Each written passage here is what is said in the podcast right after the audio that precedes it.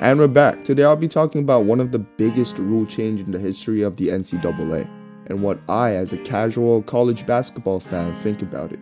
Also, big shout out to my homie Tommy for making the intro music. Hope you enjoy.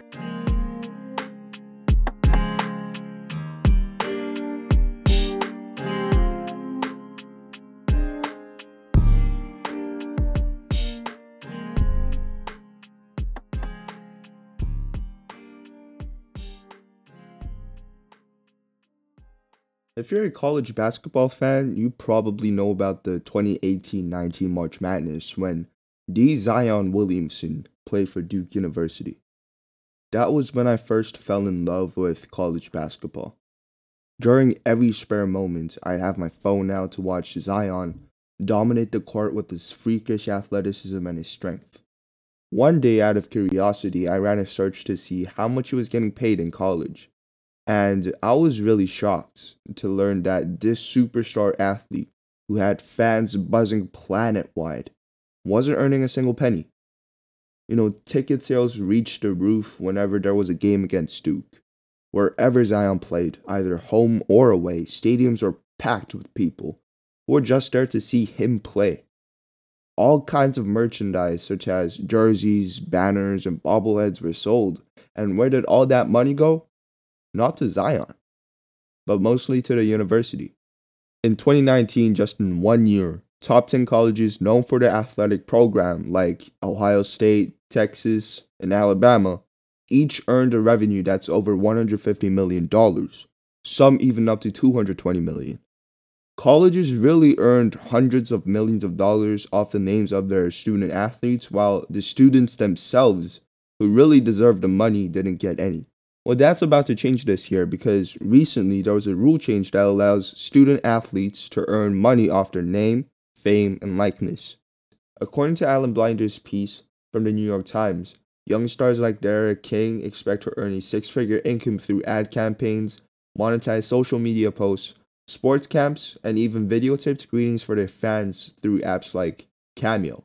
Athletes can finally earn money without worrying if they're going to lose their scholarship because of the past bizarre rule.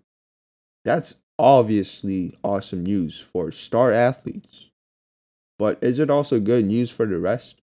For the normal, not so well known, broke student athletes? As a casual basketball fan who doesn't really know how the system works for college sports, here's what I think.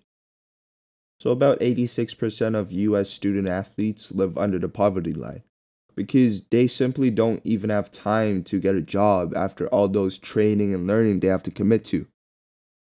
After the rule change, they still won't be able to earn much money because companies want stars to represent them. And people like stars, they don't like just normal student athletes. So the income variance among college teammates will only get bigger because while superstars are still earning six figures, the others are still living paycheck to paycheck. Surely this will affect team unity and camaraderie because teammates will get jealous. And they'll probably lose the motivation to work hard since they know that they're not going to be like one of those superstar athletes. Some might say, oh, isn't there an even bigger income variance in pro sports? Then why aren't there any conflicts because of that in professional sports? Well, let's take the NBA as an example. NBA players with the minimum salary still earns close to a million dollars. So, although they may earn the least money among other NBA players, a million dollars is more than enough for a normal person to have a great life. But that's not the case for college athletes because normal student athletes earn close to nothing at all, so they can't really have a life that's not restricted by expense. You know, another concern I have is college athletes focusing too much on the money making and not academics, which should be one of the most important aspects of a college student. Because while they may be star athletes who are going to play in the pro league in the future, as in right now, they're still students. And what do students do? Study. Honestly, I have no idea what's going to happen in the future. Maybe some lucky teams might have coaches who can help their players get some opportunity to earn some cash. Maybe players might not even get jealous and keep on working hard for the team's success. I don't know.